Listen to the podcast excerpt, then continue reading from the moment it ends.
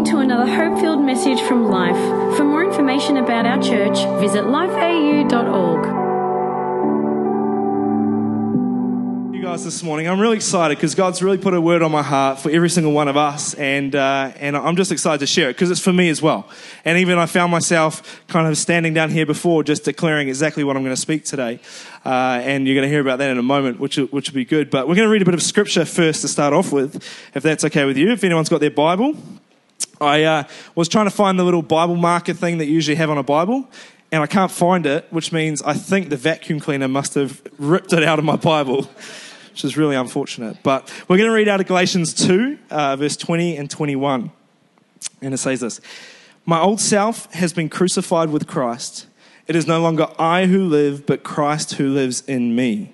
So I live in this earthly body by trusting in the Son of God who loved me and gave himself for me. I do not treat the grace of God as meaningless, for if I keep the law, for if keeping the law could make us right with God, then there was no need for Christ to die. I'll read that one more time. My old self has been crucified with Christ. It is no longer I who live, but Christ who lives in me. So I live in this earthly body by trusting in the Son of God who loved me and gave himself for me. I do not treat the grace of God as meaningless, for if I keep if keeping the law could make me right with God, then there was no need for Christ to die. If you're taking notes today, uh, the title of my message is No Longer I. Let's pray. Father, we thank you so much for today. God, we thank you for 2017, that it's been amazing. God, there's been ups and downs in this city. There's been ups and downs all over the world, but one thing stands true, and that's you. And you stand true as being good, as being faithful, as being here in our life. And uh, God, I stand on that scripture that says, God, that you work everything together for good for those that love you. And uh, we just proclaim that over everyone here in Jesus' name. Everyone said, Amen, amen. Have you ever found yourself uh, passionately, extremely, amazingly, all the adjectives you can use, uh, hating or being against something. So, like being against something, right? So, you're like, someone will do that and you're just, the gears just grind inside of you. Like, I just hate that. Maybe it's someone biting their nails. And you're just passionately against people biting their nails, right?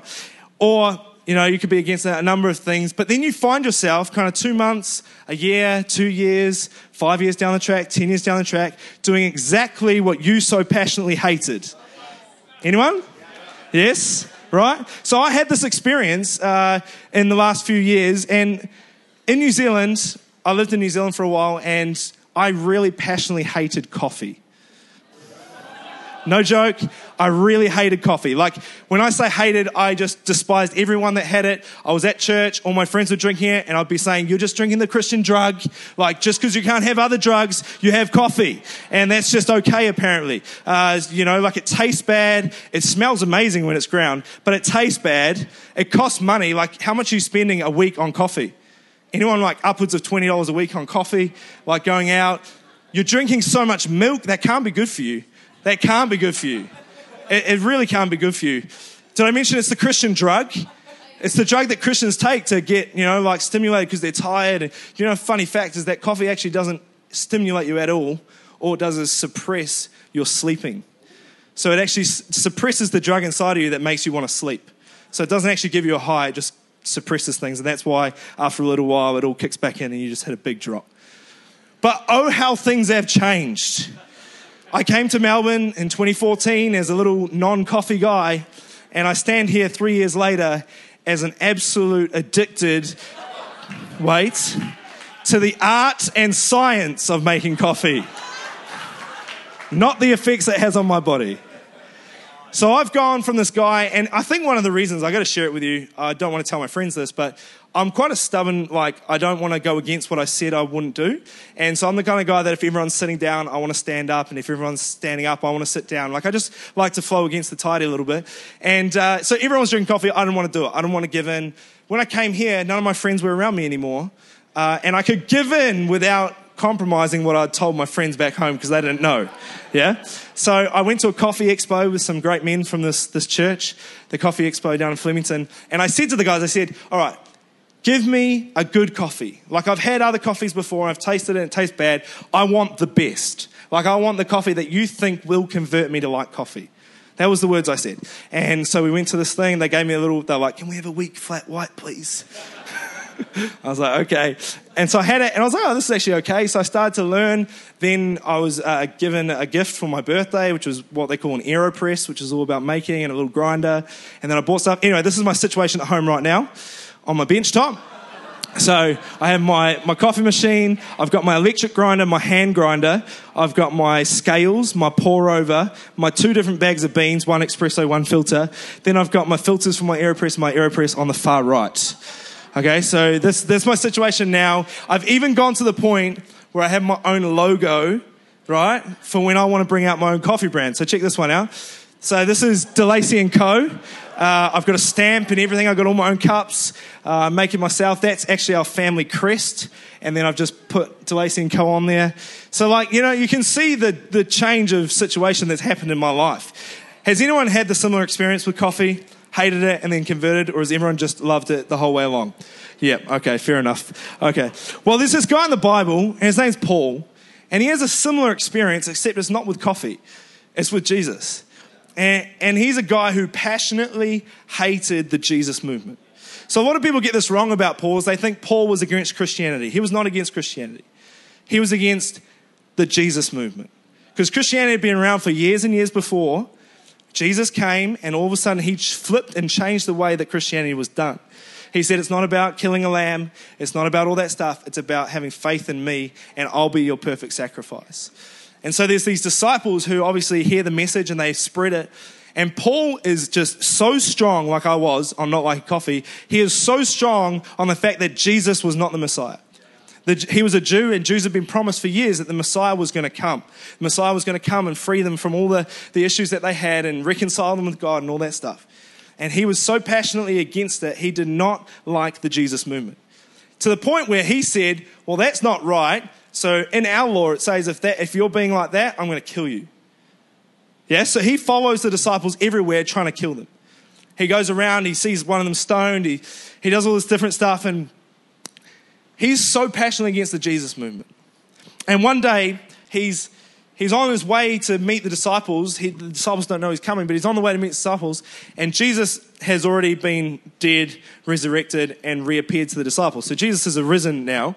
And Jesus, the resurrected Jesus, appears to Paul on this road. And there's a long story that goes from that. He gets blinded, he goes to some guy's house, and the guy takes him in and all that stuff. Feel free to read it yourself. But he has one of the most major conversions that we read about in the Bible. And what I love about Paul is he doesn't just get converted and kind of tiptoe in. He's one of those guys who is just like, I'm in the water. Like I'm jumping. I'm going full in. And he realizes he has this moment where, and this is what God can do to your life, is that when you actually encounter Jesus, he opens your eyes. It's like you, it's, the Bible talks about you had scales on your eyes. And but when you encounter Jesus, he takes those off and you see fully what God has intended for you. And Paul becomes the most passionate, most amazing person in the next few years going after and building the Jesus movement. So Paul's an amazing guy, and that scripture we read at the start is actually Paul telling one of the disciples off. So you can imagine that's like me two weeks into my coffee journey going down to the best down to the coffee expo, finding the best barista and going, ah, you got it wrong. Actually, I think you're not doing it right. I know how to do it. You should do it like this. Right, Paul's telling off Peter, who's a disciple of Jesus, been walking with Jesus right since he came. And he's telling him off and he gets riled up and he's like, You just, you don't get it. He's like, My old self has been crucified. Like, we're done. It's no longer I who live, but Christ lives in me. So I live in this earthly body by trusting the Son of God, who loved me and gave himself for me. I do not treat the grace of God as meaningless. What a statement. It's like a, a subtle hint to Peter. You're treating the grace, of God, the grace of God as meaningless. For if keeping the law could make us right with God, then there was no need for Christ to die. See, see what Peter was doing was he was acting a certain way and hanging out with the people who didn't deserve to be hung out with, the Gentiles.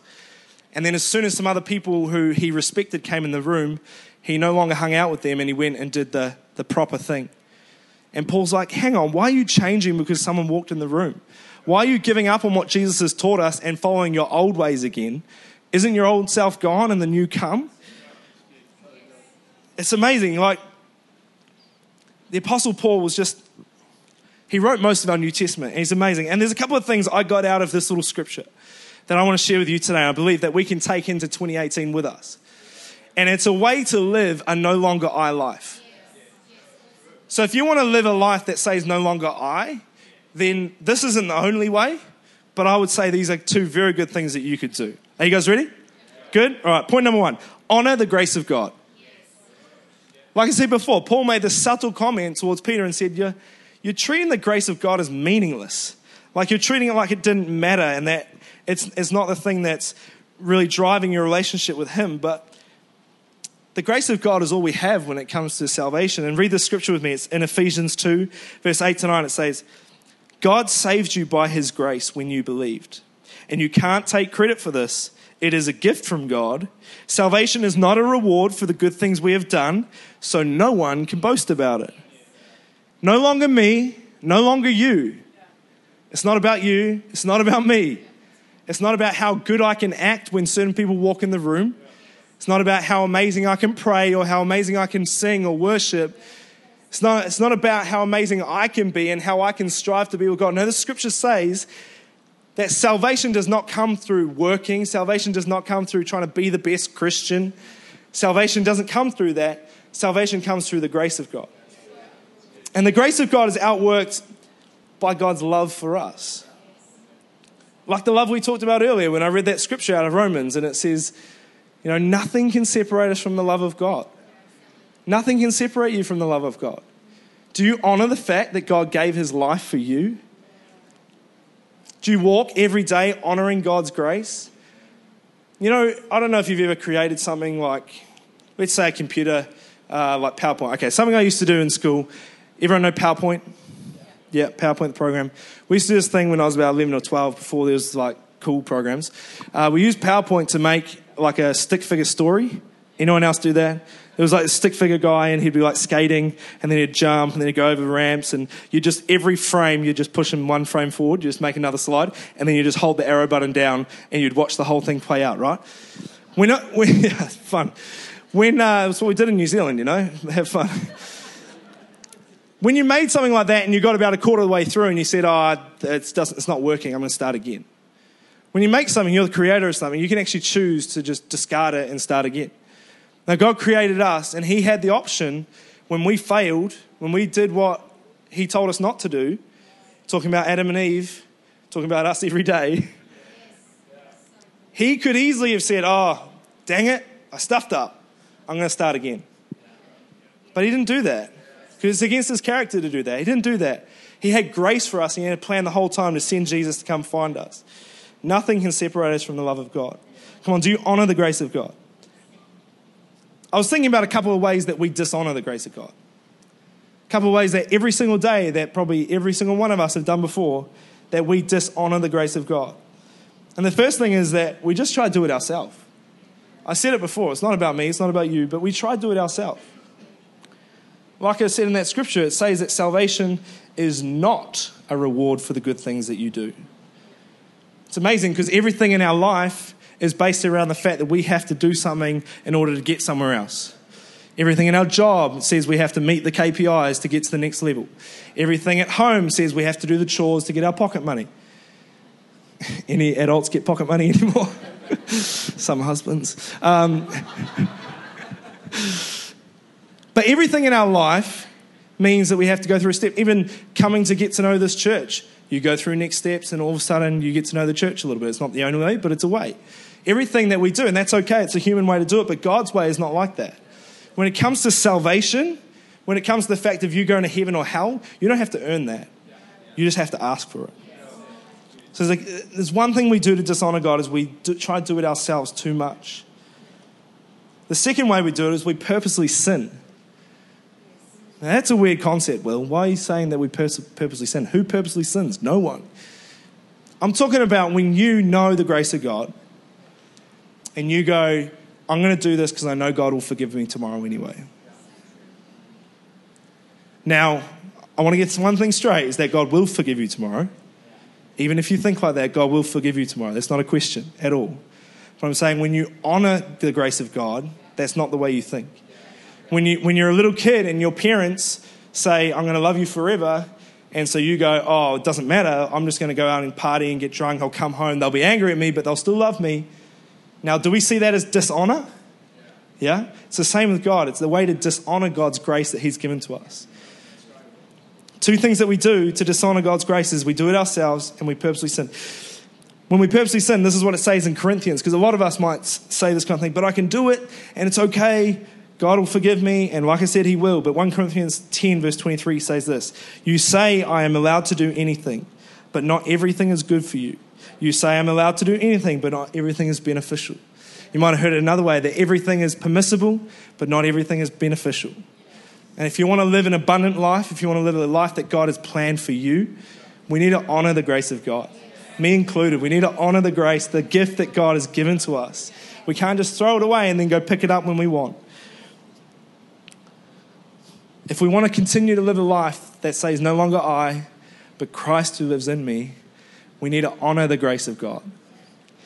Secondly, number two, we need to trust in Jesus. It says in Galatians 2, verse 20, says this I live in this earthly body trusting in the Son of God. Another thing Paul was trying to get across to, to Peter, like, don't worry about those guys. Don't worry about them walking in the room and thinking that you're like that or thinking, I live my life trusting in the Son of God. It says in John 10, verse 11, it says, I am the good shepherd. The good shepherd sacrifices his life for the sheep. A hired hand will run when he sees a wolf coming. He will abandon the sheep because they don't belong to him and he isn't their shepherd.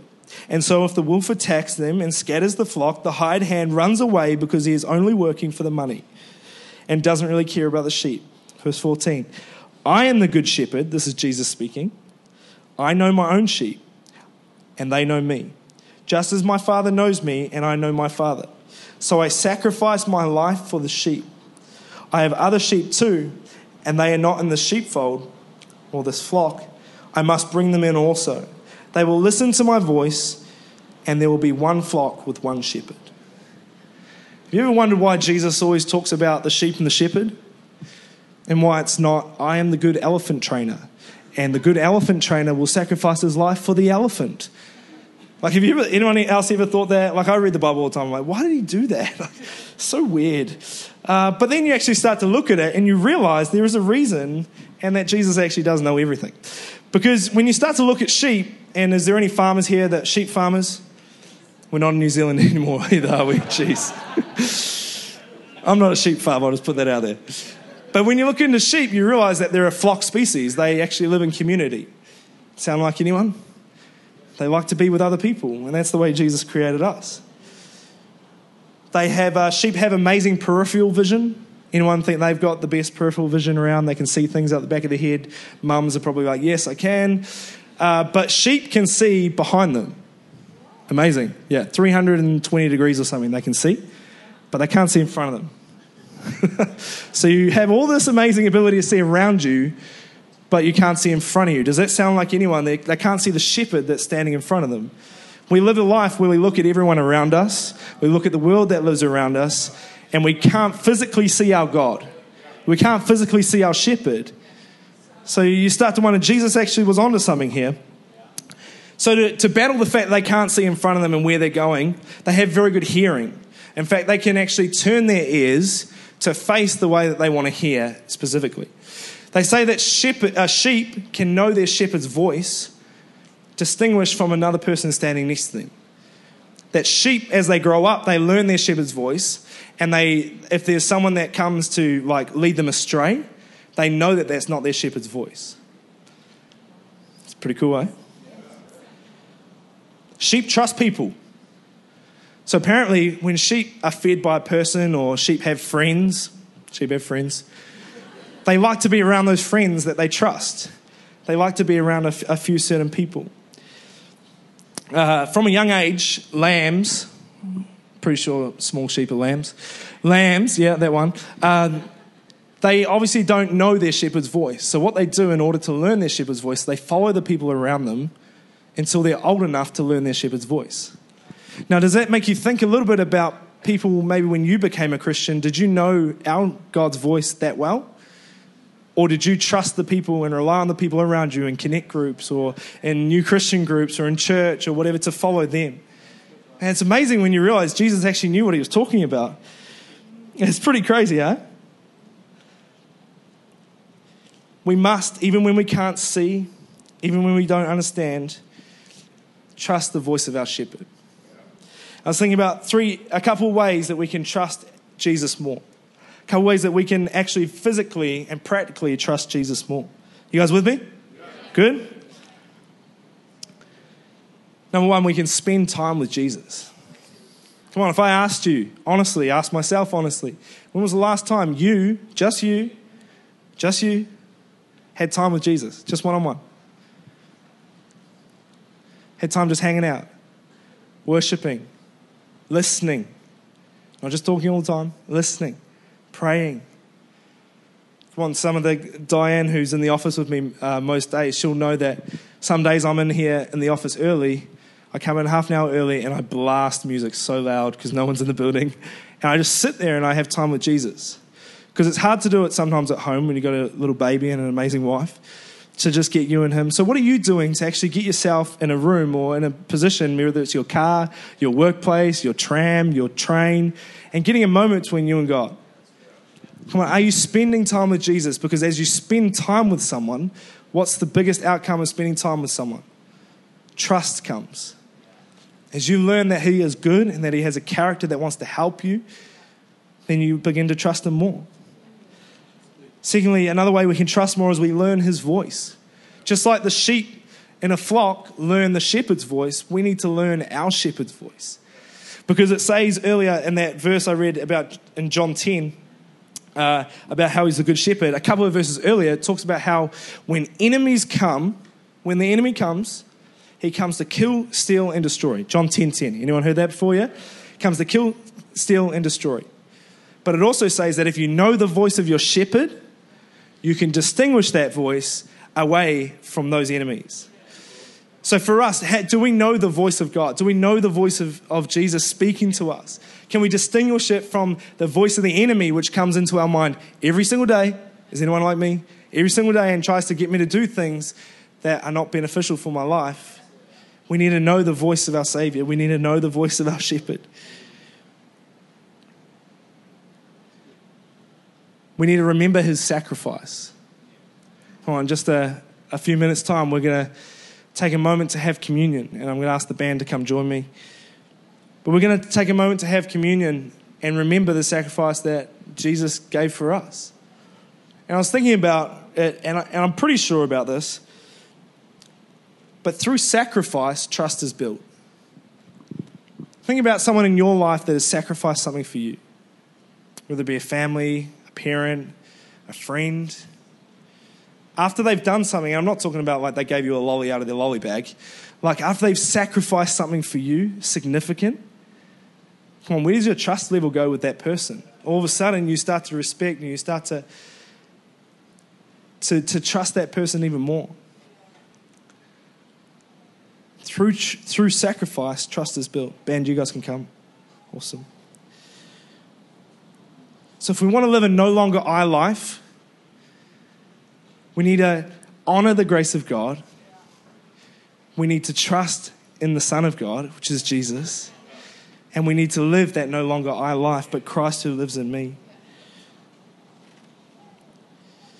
You know, like I said, that Peter, uh, Paul was telling Peter off in that verse earlier on in Galatians.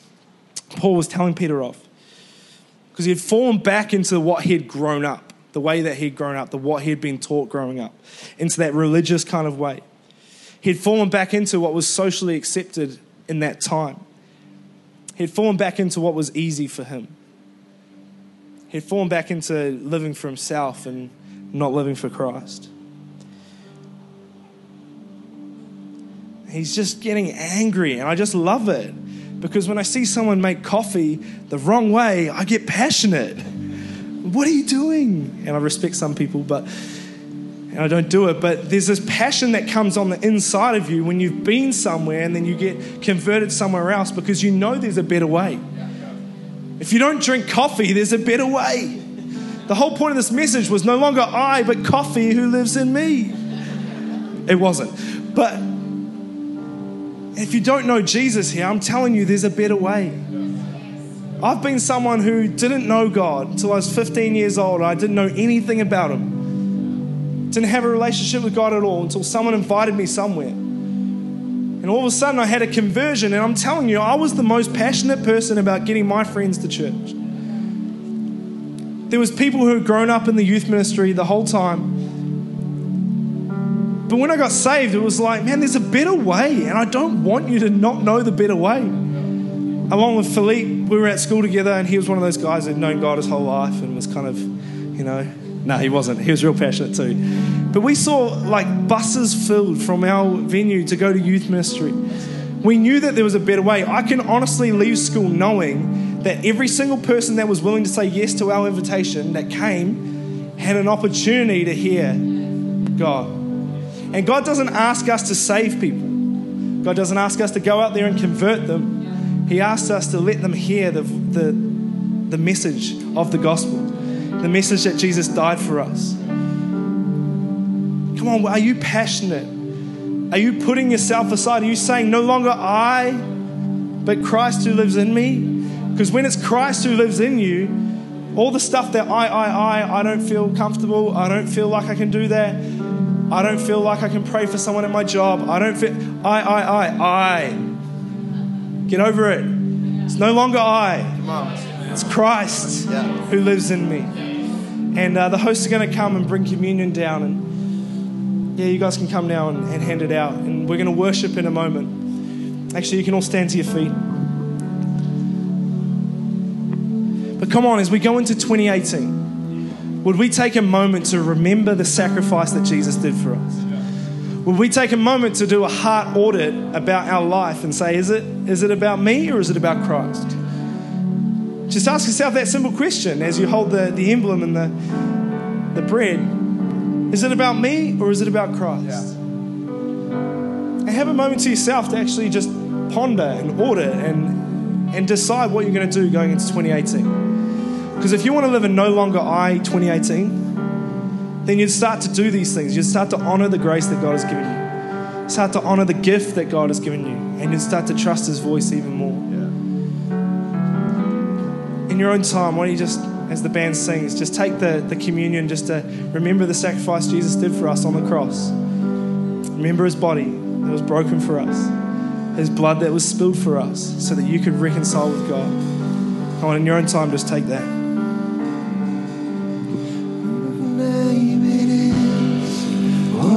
Beautiful name it is. The name of Jesus Christ, my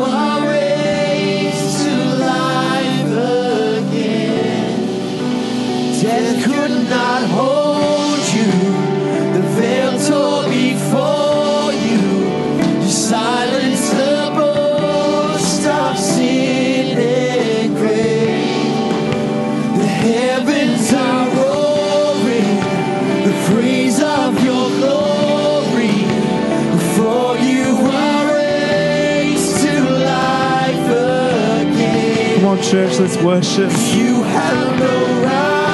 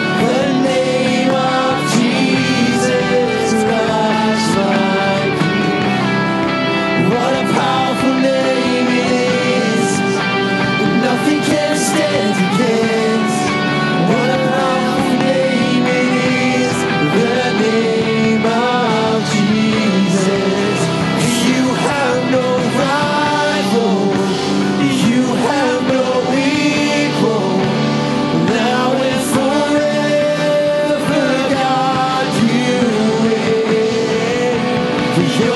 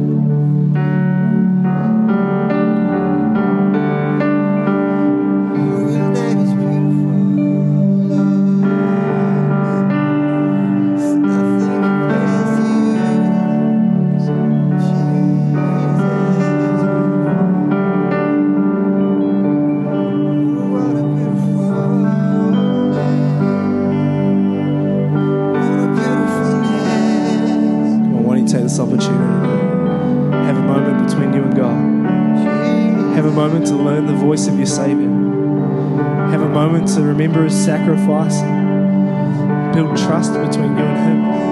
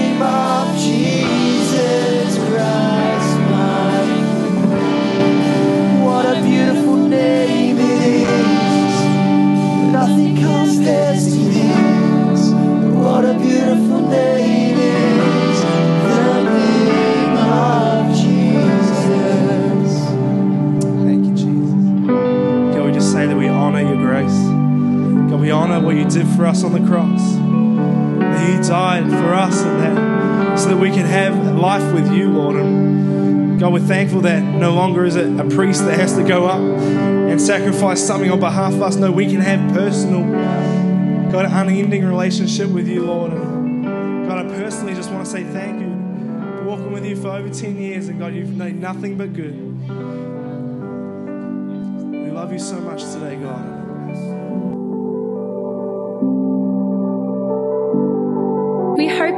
this podcast from Life. If you have any questions or want to contact someone about this message, visit lifeau.org.